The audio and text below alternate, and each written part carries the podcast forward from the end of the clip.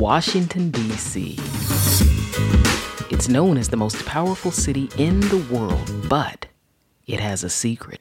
You see, DC is the city with the highest number of same sex relationships, but the lowest straight marriage rate in America.